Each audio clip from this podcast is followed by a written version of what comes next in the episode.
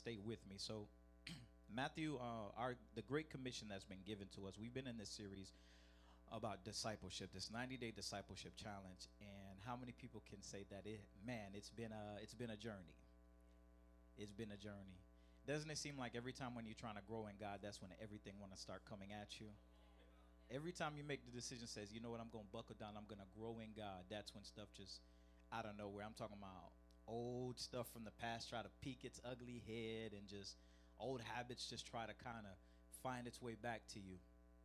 But I got a word for you on today. Um, Matthew 28, verse 16 through 20. Matthew 28, verse 16 through 20. Most of you are familiar with this uh, scripture. This is where Jesus gives us the Great uh, Commission. The Great Commission. Uh, the Great Commission. So if you could turn your Bibles to Matthew 28, verse 16 through 20. Matthew 28, verse 16 through 20. When you get there, say, I got it. If you need time, say, hold on. All right, hold on. Matthew 28, verse 16 through 20. And for all those who know me, I'm, I'm gonna get you out of here, okay? I'm gonna get you out of here. I don't uh ain't gonna be here long, okay? You're gonna take the word, let it marinate, and we let Jesus handle it with you, okay? So it's my job is to give you the word, and it's on you, okay? So I ain't gotta be here for three hours. I'll give you the word and you take it with you, okay? So Matthew 28, verse 16 through 20, it says, Then the eleven disciples went to Galilee, to the mountain where Jesus had told them to go. When they saw him, they worshipped him, but some doubted. Then Jesus came to them and said, All authority in heaven and on earth has been given to me. Therefore, go. Everybody say, Go.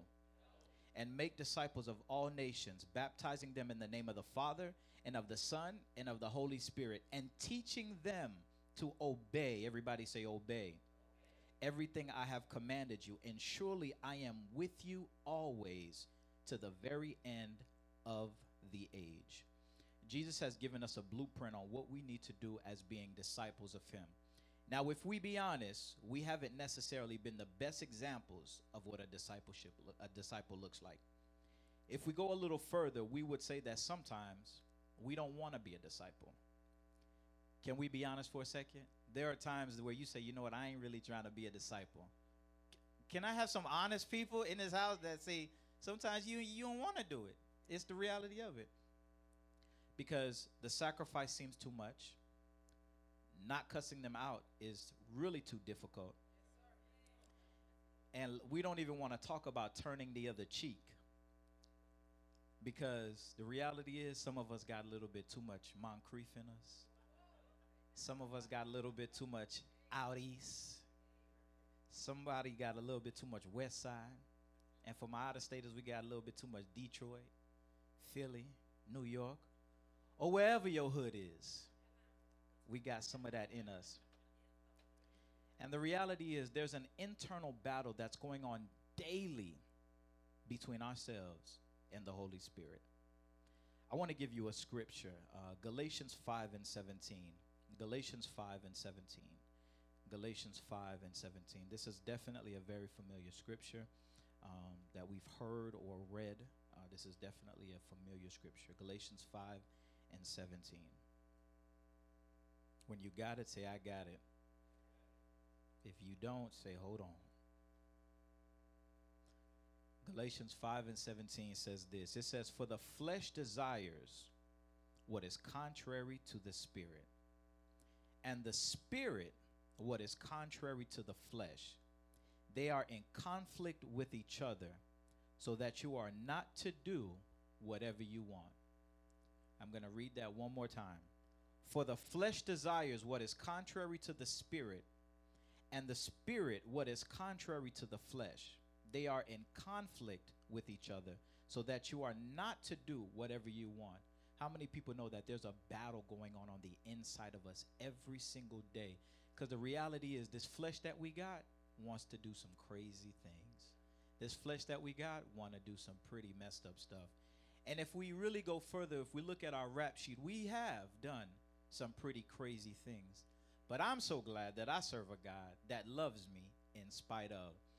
If you know you serve a God that loves you in spite of, I need you to give him just five seconds of praise right in this moment.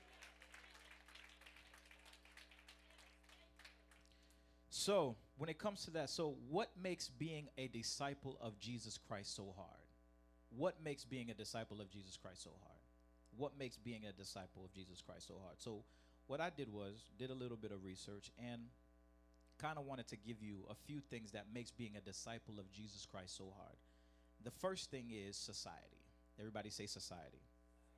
Now, I want to take a poll, right? I just I just need your participation. I want to take a poll. How many people would say that you're uh, religious? Raise your hand. If you would consider yourself religious, raise your hand. And how many people would consider themselves spiritual? Raise your hand. Those are the only two choices. Uh, those are the only two choices: religious or spiritual. All right. So, so if you consider yourself religious, raise your hand. Raise it high. Don't be don't be ashamed. And if you consider yourself spiritual, raise your hand. Woo. Okay. All right. So there's a, a, research center called Pew. Crazy. It's called Pew Research Center. Research Center. But it says that um, people use the term spiritual but not religious, which is believed to shape their moral compass as indecisive or devoid of substance. Others embrace it as an accurate way to describe themselves, which is beyond dispute. However, is that it, the label applies to a growing share of Americans. So in 2012 to 2017, women grew 9% from saying they're religious to spiritual. In 2012 to 2017, men grew 8%. And if we talk about race, blacks grew 7% during that time, whites grew 8%, and Hispanics grew 7%. So what I want to do is I want to teach you. Um, I'm going to teach you because sometimes, and I'm I'm one of those people like, yeah, I'm I'm spiritual. I know until God had to check me, and I had to actually do research and realize what I was saying. So I'm going to give you the definition of what the word religion means. Okay, religion is the belief in and the worship of a superhuman controlling power. Catch it.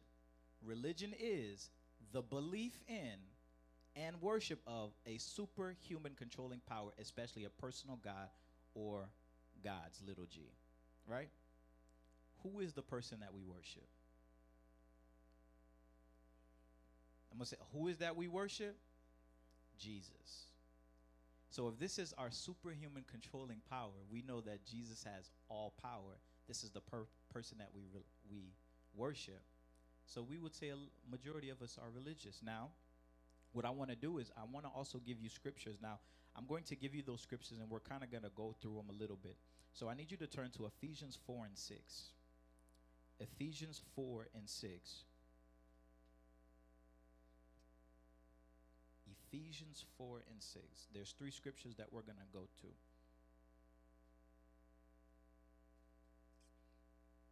Ephesians 4 and 6. Ephesians 4 and 6 says, One God and Father of all, who is above all and through all and in you all. Next scripture we're going to go through is uh, go to now turn your Bibles to 1 Timothy chapter 1 and verse number 17. 1 Timothy, it's in the back, chapter 1, verse number 17. Just thought I'd help you a little bit there since we're going to be flipping through the pages.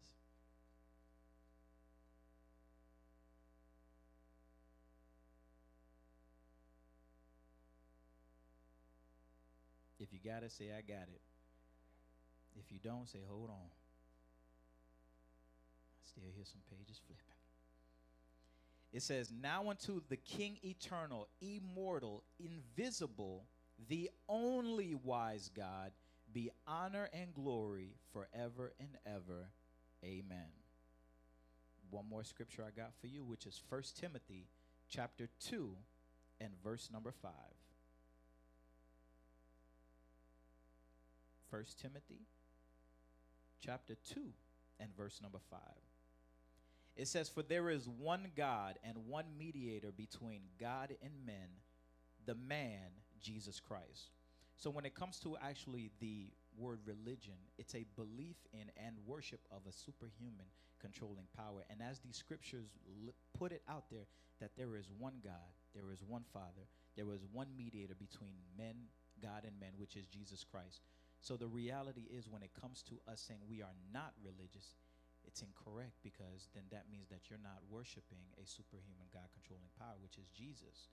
So it's almost as if you're saying that no, I'm not uh, a believer or a disciple of Jesus Christ. But what I want to do is I want to kind of do it put it this way spiritual is basically without a connection to Jesus Christ. When you're saying you're spiritual, society wants you to disconnect yourself from God's saving power, his redeeming, redeeming power, and loving power of Jesus. Because what it is is now you're putting a blanketed statement over something saying that I'm spiritual, which we've learned that spiritual can mean you're spiritual for anything, meaning that you can worship trees, you can worship animals, you can worship astrology, you can worship whatever the thing is. The word spiritual is literally disconnecting you from the loving, the saving, and the redeeming power of Jesus Christ. So we have to be very careful. And like I said, it wasn't until God literally convicted me because I said it like water. Like water. What you mean to say is that you're not ritualistic. That is the correct term. You're not ritualistic, which means that you may not believe in a bunch of the rules and rituals and the patterns that certain religions follow. So you're not ritualistic, but when it comes to religion versus spiritual, you just have to be careful. But when it comes to relating to the characteristics of that, how about we say this? Can we just say that let's be relational? We have a relationship with Jesus Christ. That's what it is. We have a relationship with the Savior. We have a relationship with Him because we know that He is the lover of our soul. We know He is the Redeemer. We know that He is the healer. He is everything that we need Him to be. So we have that relationship with Jesus Christ. So when it comes to spiritual, it's relating to or affecting the human spirit or soul opposed to material or physical things.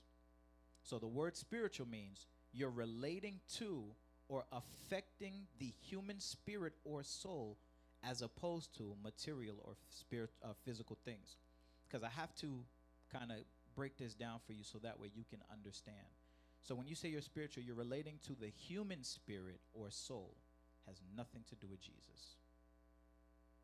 Has nothing to do with jesus. Nothing whatsoever. Relating to or affecting the human spirit or soul as opposed to material or physical things. So, what is the human soul? Y'all can shout this out. What is the human soul? We've learned this for those who may remember. Do you remember what the human soul is? It's your mind, emotions, and will, because y'all, y'all done got tight on me. It's okay. It's okay. Breathe in, breathe out. And got tight. Your soul is your mind, your emotions, and your will. But I'm going to give you now, I'm going to give you these scriptures and I want you to write it down so that way you can understand. So for your mind, I need you to write down Proverbs 3, verses 5 and 6. Proverbs 3, verses 5 and 6. I need you to write that down.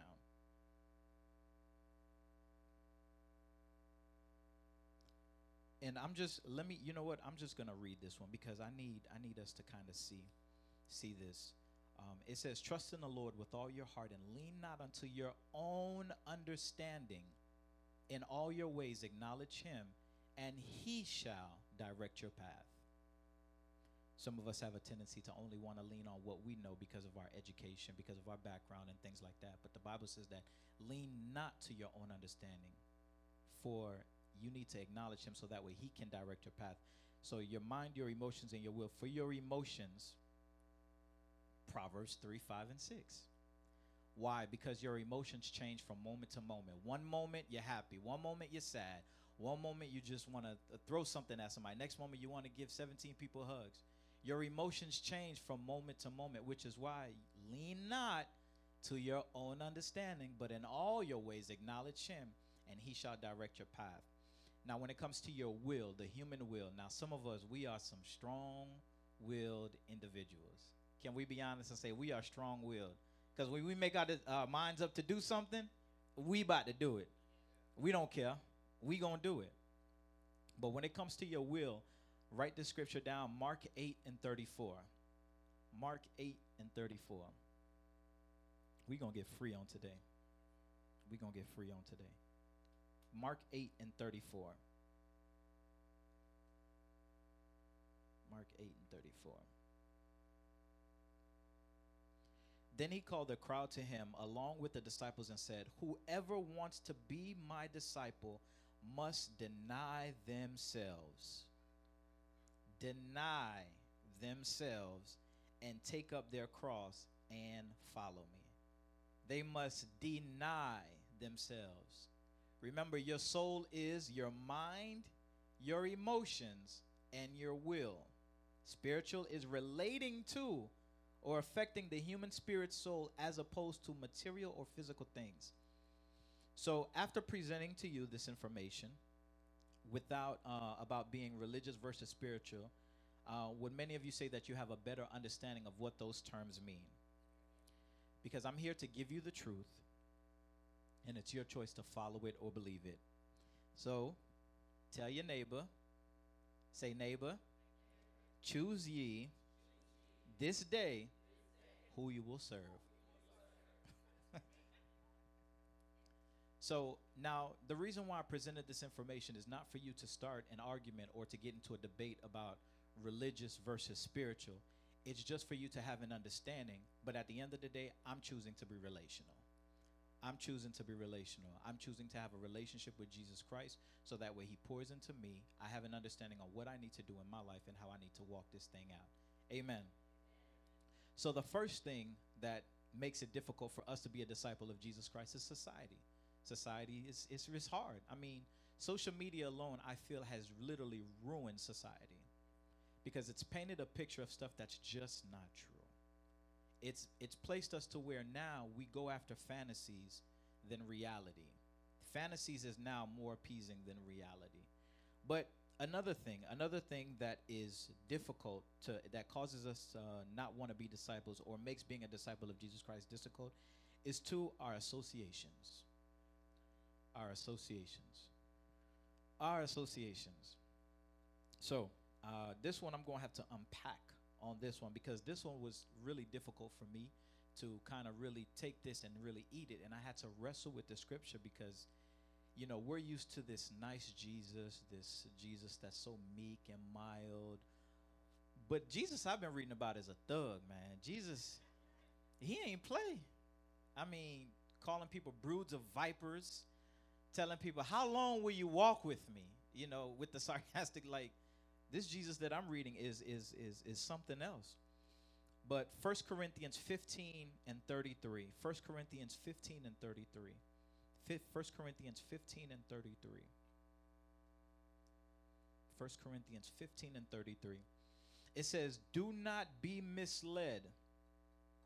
Bad company corrupts good character. say that again. Do not be misled, meaning don't be stupid. Bad company corrupts good character. Because a lot of times we can say to ourselves, I'm strong enough. I can handle this. I can be around them and not get affected by what they do.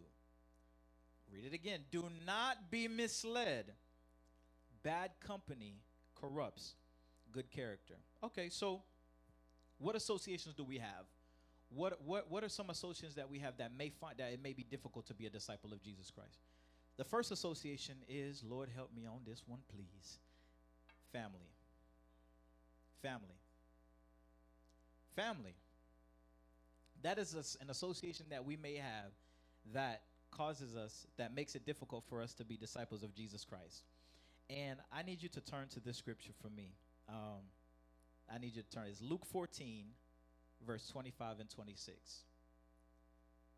Y'all still with me? Please stay with me.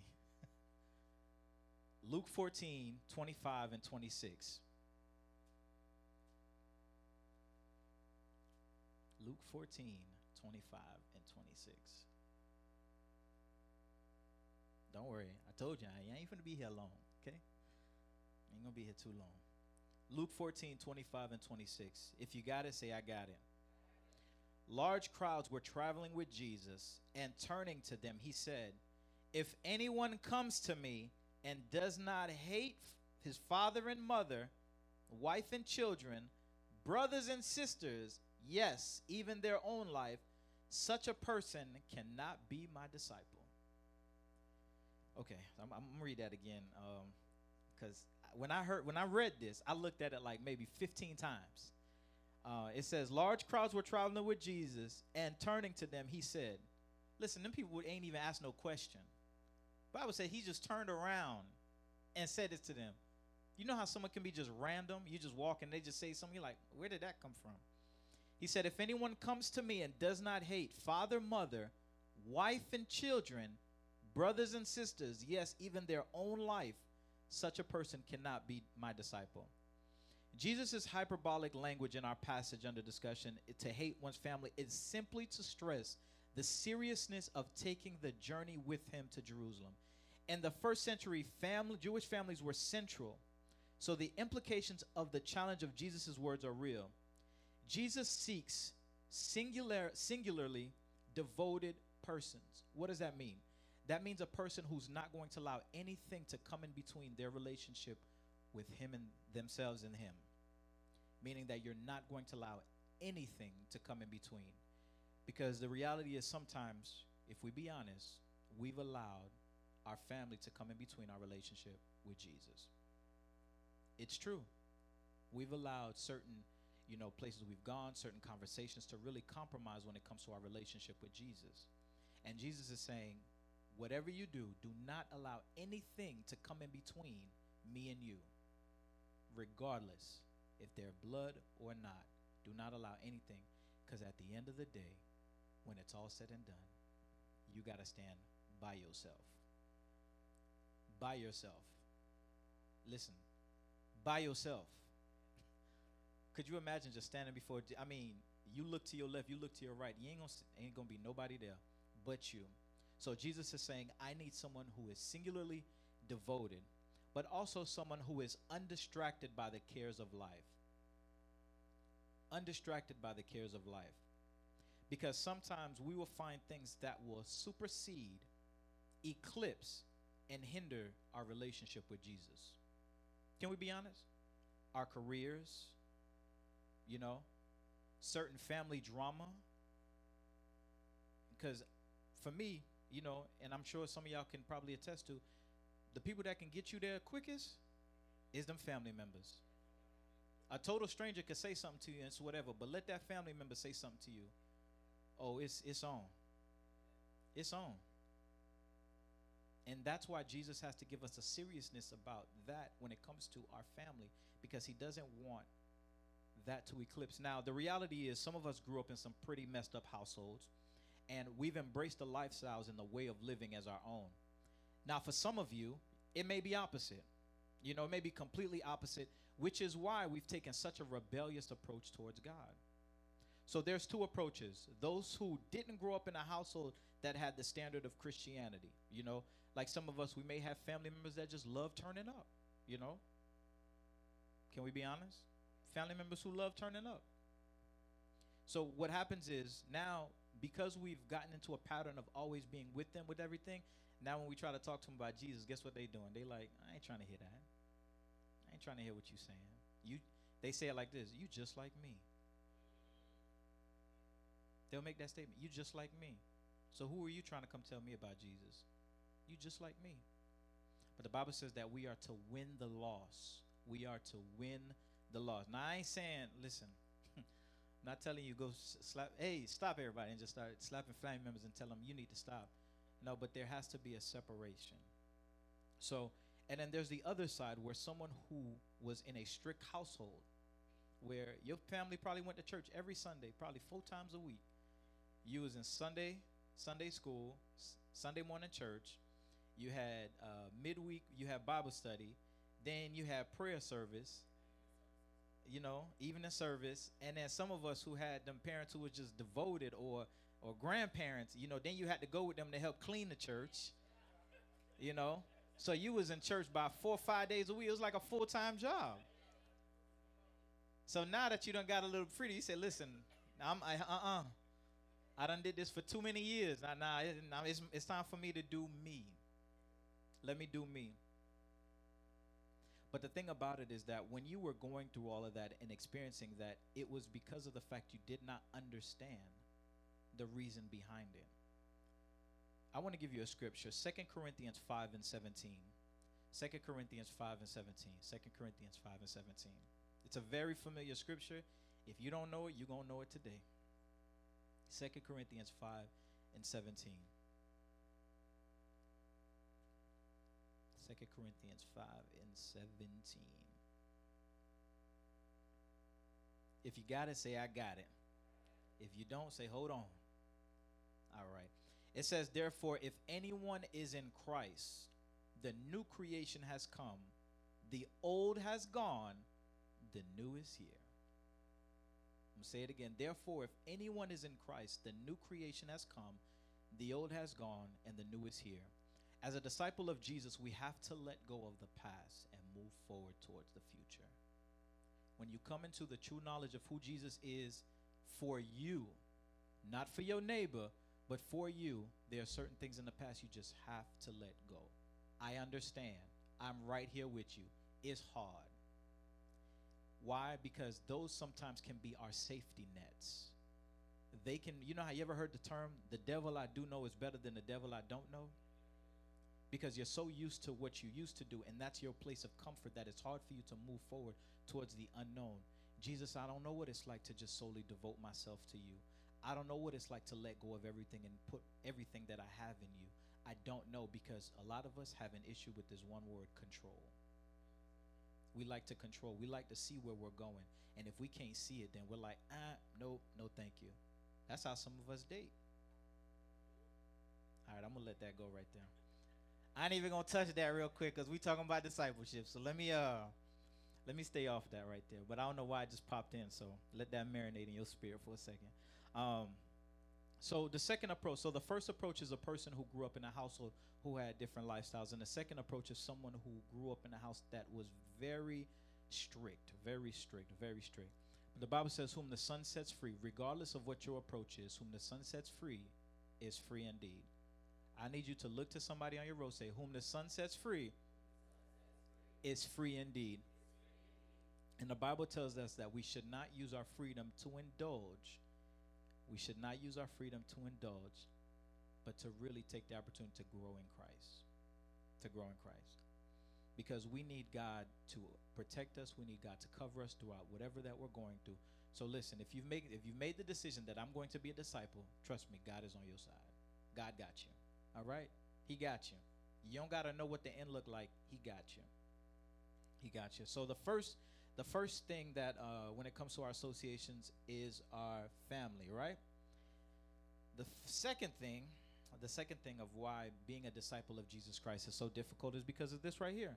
Our friends. Our friends. Our friends.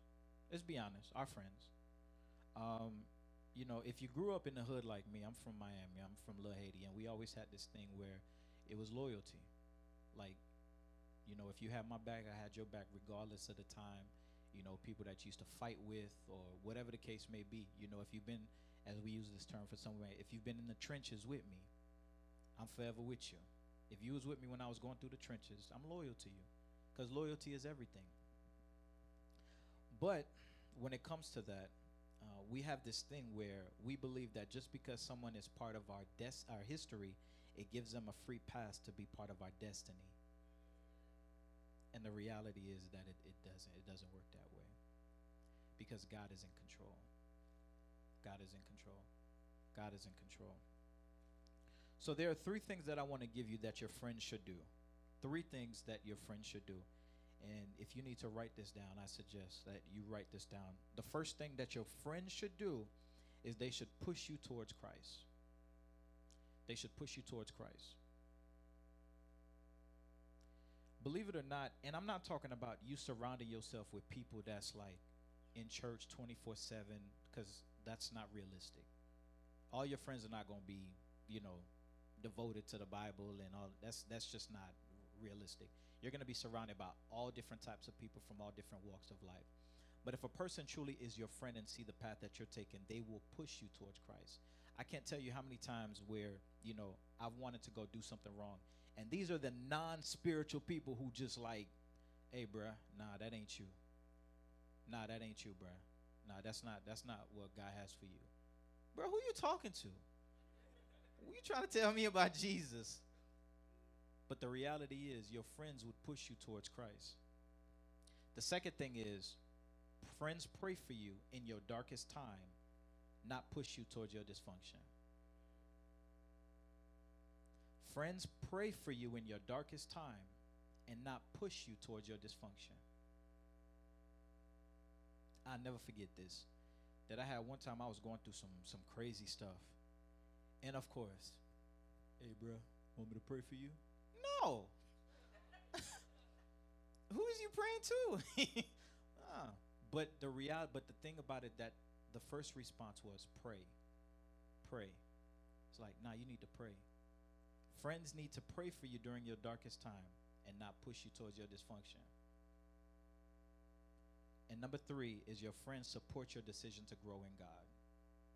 They support you. They support your decision to grow in God. So some of y'all need to pull out your phones and send a mass text and say, hey, uh, send it to your friends and say, hey, I'm trying to grow in God. Will you help me? No, I'm not going to tell you to cut people off. Make the statement, I'm trying to grow in God. Will you help me? Because sometimes it's hard to cut off people that you've been around for so long. It's, it, can we be honest? You can't just say, hey, bro, I can't talk to you no. Hey, sis, I can't talk to you no more. It doesn't work that way. That's not realistic. And I'm not even going to front or play with you and tell you that's what you need to do. But you can make a decision to say that I want to grow in God and you can ask your friends to help you, meaning that they would hold you accountable. Right? So I'm going to give you two scriptures that you need to write down and then I'm going to read them. The first one is Proverbs 13 and 20. Proverbs 13 and 20. Proverbs 13 and 20. If you got it, say, I got it. If you ain't got it, say, hold on. All right, I'm holding.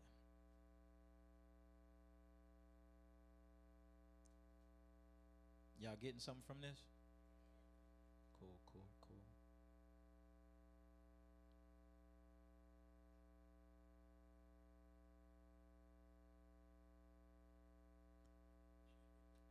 Proverbs 13 and 20.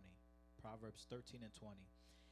It says, He who walks with the wise grows wise, but a companion of fools suffers harm. He who walks with the wise grows wise, but a companion of fools suffers harm most people who uh, are deciding to be entrepreneurs or want to be successful in their life, if you listen to um, successful people, they will tell you you can dictate where your life is going by the five people that you hang around. They always say that. Any successful person, any person who is either a multimillionaire or a billionaire or whatever the case may be, or successful in their life, they will tell you you will see the direction of your life and where it's going by the five people you hang around the most. And if you want to be successful, you got to hang around successful people. Um, but if you want to stay where you're at, then you'll stay with the same circle of people that you've always been. And what happens is then it, it's almost like they be, tend to sway you.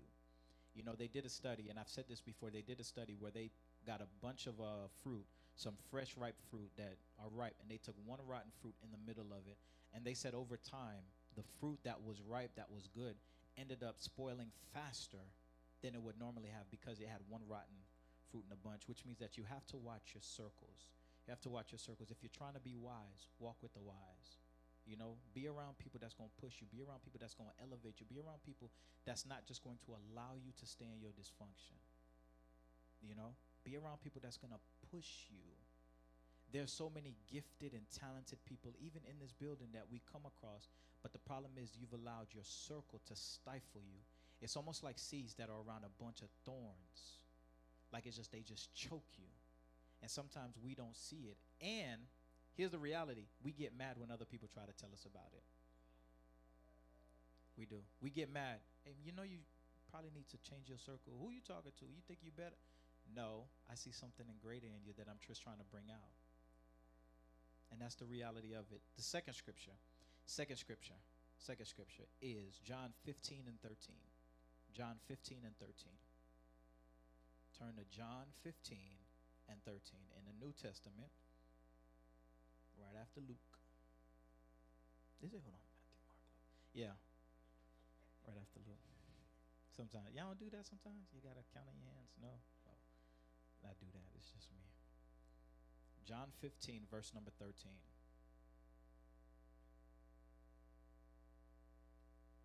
John 15 and 13. It says, Greater love has no one than this, than he laid down his life for his friends.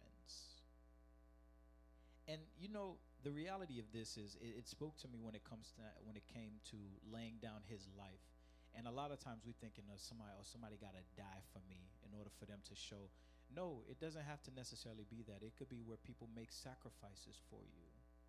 You know, you have I always say this where there is no sacrifice, there's no love. I'm going to say that again. Married people, you know what I'm talking about.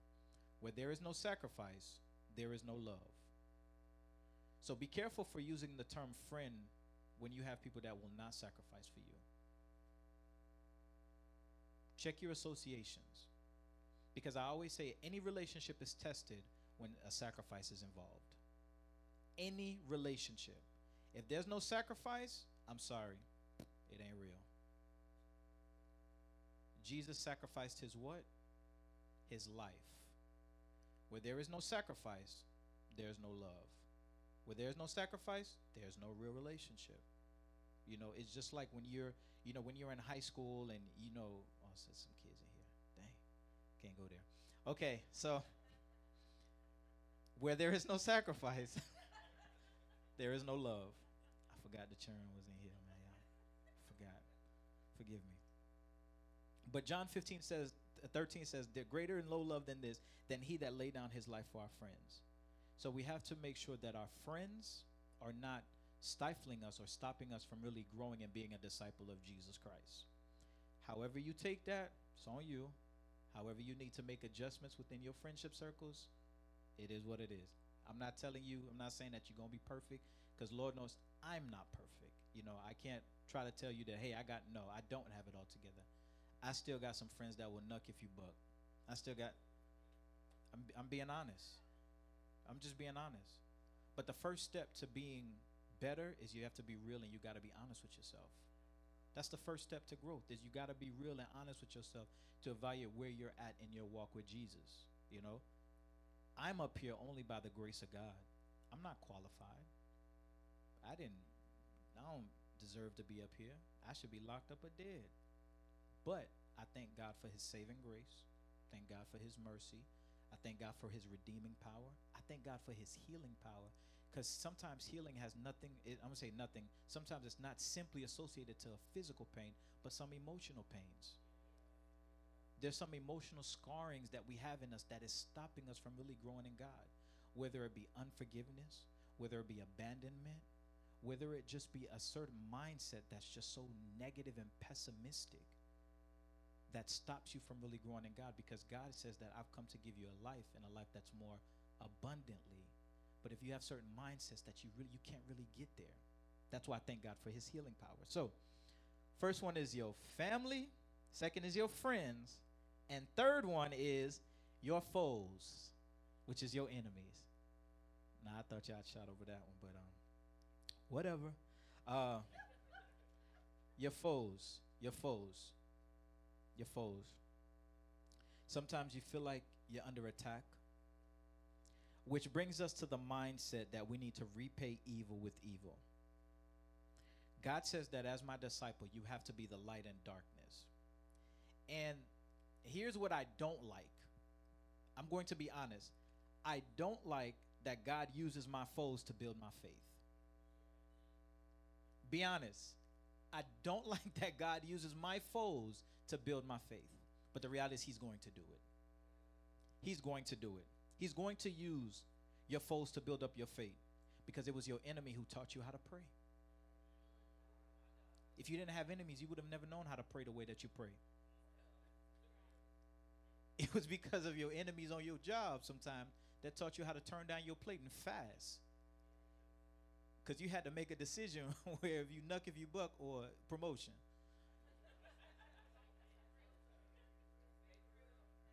Can we just be honest? Can we just be honest? And those are the things that God will use to build up your faith. I'm going to give you a scripture, and I pray that this scripture blesses you like it blessed me. Psalms 138, verse 7. Psalms 138, verse 7. Psalms 138, verse 7. Psalms 138, verse 7. If you got it, say, I got it. Oh, hold on. I'm to hold on. I tell myself to hold on. Psalms 138 and verse number 7. If you got it, say, I got it. It says, Though I walk in the midst of trouble, you preserve my life. You stretch out your hand against the anger of my foes. With your right hand, you save me. How will you know that he'll save you unless you got foes coming after you? How do you know that he'll protect you unless you got something or someone coming against you? And this is my favorite. This, this, this scripture right here blesses me. Psalms 23 and verse number 5. Psalms 23 and verse number 5. For some of us, we know Psalms 20. We've, we've quoted that scripture so many times. Well, probably verse number 1 The Lord is my shepherd, I shall not want. we don't go to the rest, uh, but you got to read the whole Psalms. Got to read the whole Psalms. Psalms 23 and verse number 5. Psalms 23 and verse number 5.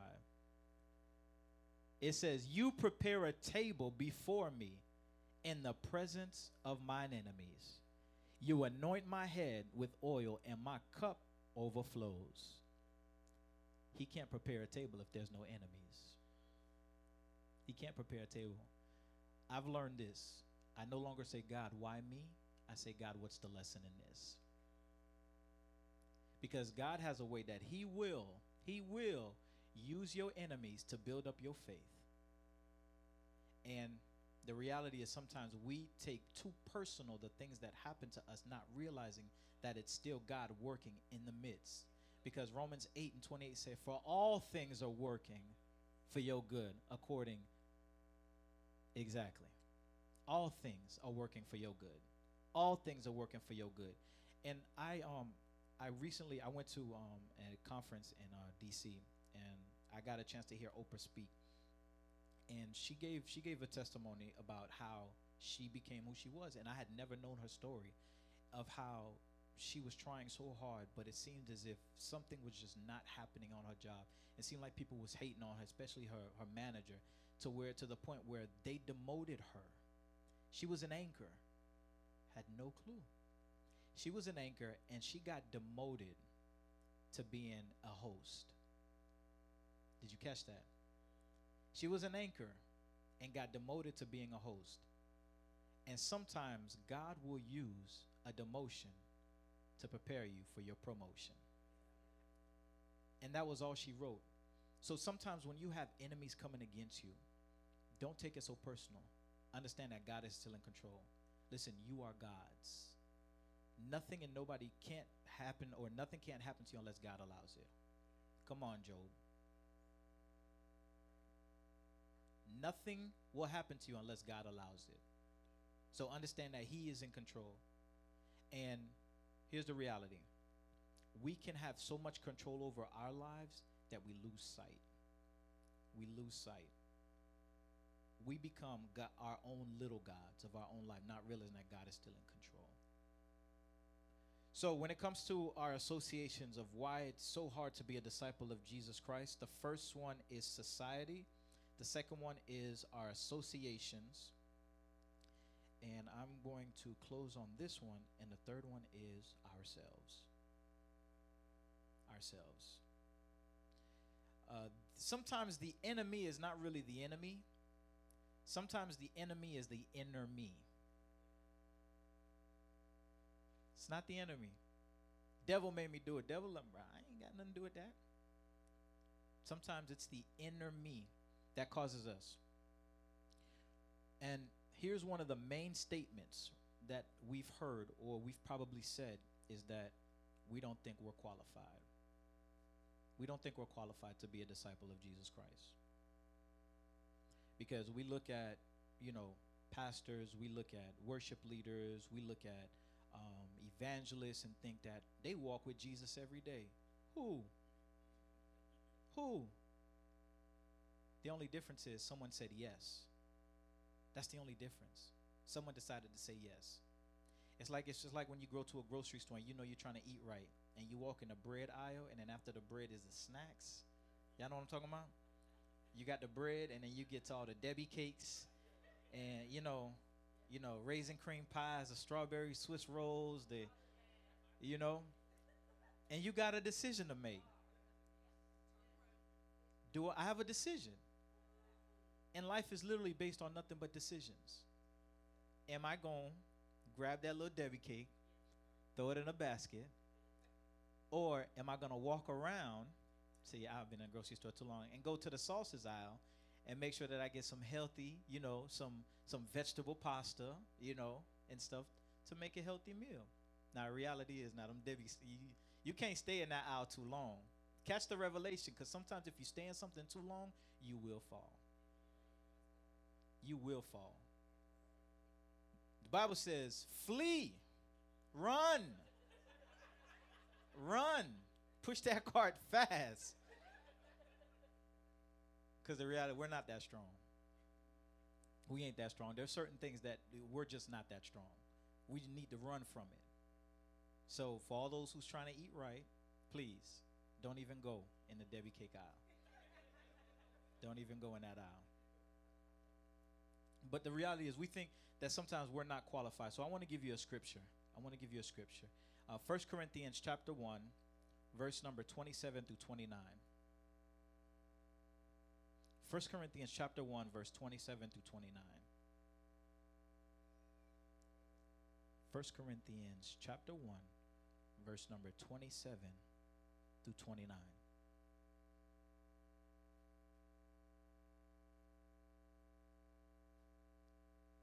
First Corinthians chapter 1, verse 27 through 29. If you got it, say, I got it. If you don't, say, hold on. All right, I'm holding. First Corinthians chapter 1, verse number 27 and 29.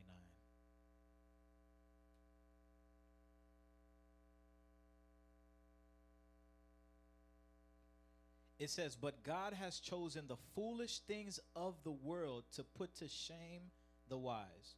Now, how many of us can say we've done some foolish things? Some foolish things. If you don't look back on who you dated, we've done some foolish things.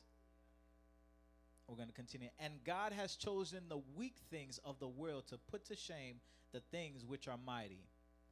And the base things of the world and the things which are despised, God has chosen.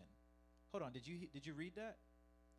it says, base things of the world and the things which are despised, God has chosen. So don't ever let anybody tell you you can't be used by God. And the things which are not, to bring to nothing the things that are, and that no flesh should glory in his presence. I have one statement for you God didn't call the qualified, he qualified the call. Before you let anybody ever tell you that you can't be used by God, I'm here to tell you God can use anybody he wants for his glory, for his pleasure. And if you don't believe me, I'm going to give you just a few people in the Bible that God used. Noah was a drunkard. Man had a drinking problem. But God used him to build one of the greatest arks ever built and his name is still written in the history books. Abraham was an old man, but God made him the father of many nations. Moses was a stutterer. Now, for someone to be a stut, like it's very difficult to follow somebody who stutters. That is a that is a. And I had a brother who stuttered really, really, really bad, and you and sometimes you get frustrated because you're trying to like you're like get it out, you know? But for God to use somebody like that to lead a whole nation of people out. Rahab was a prostitute. Hold up. What? Rahab was a prostitute. David was an adulterer and a murderer. Come on, Bathsheba. He was an adulterer and a murderer. Jonah ran from God. I'm talking about that boy, Usain Bolt from God. God said, Not today. I don't know about you, but I don't want to end up in the belly of a fish. Okay? I can't even swim. So, no. Matthew was a tax collector. See, y'all know tax collectors were not the most respected people because they had a tendency to stick their hand in a cookie jar one too many times for their own personal benefit. And for some of you saying, I'm too young, I need to live my life, the little boy who had the two fish and the five loaves. God could use the little that you have to do something great and mighty. And I'm going to give you this one Saul. Saul was the chiefest of them all. I mean, he persecuted and killed Christians for sport, fed them to lions, had them go against each other. And God used him to be one of the biggest influences of the Bible. So don't ever let anybody tell you that you can't be used by God and that you can't be a disciple of Jesus Christ. I don't care what walk of life you have. If he calls you, he will equip you. If he calls you, he will equip you. There's so much talent, there's so much gifting in this room that God wants to use, but you have to make the decision to say, I'm going to be a disciple of Jesus Christ because you are his workmanship. When Jesus died on the cross, he had you in mind. Think about that. Every lashing, every spit, every beating, everything he took, he took, he had you in mind when he did it. So he's calling you to be a disciple. He's calling you to be a disciple. He's calling you to be look all down your row. Look down your row. Tell everybody on your row he's calling you to be a disciple. Were you blessed by this? Come on, give God some praise in this place.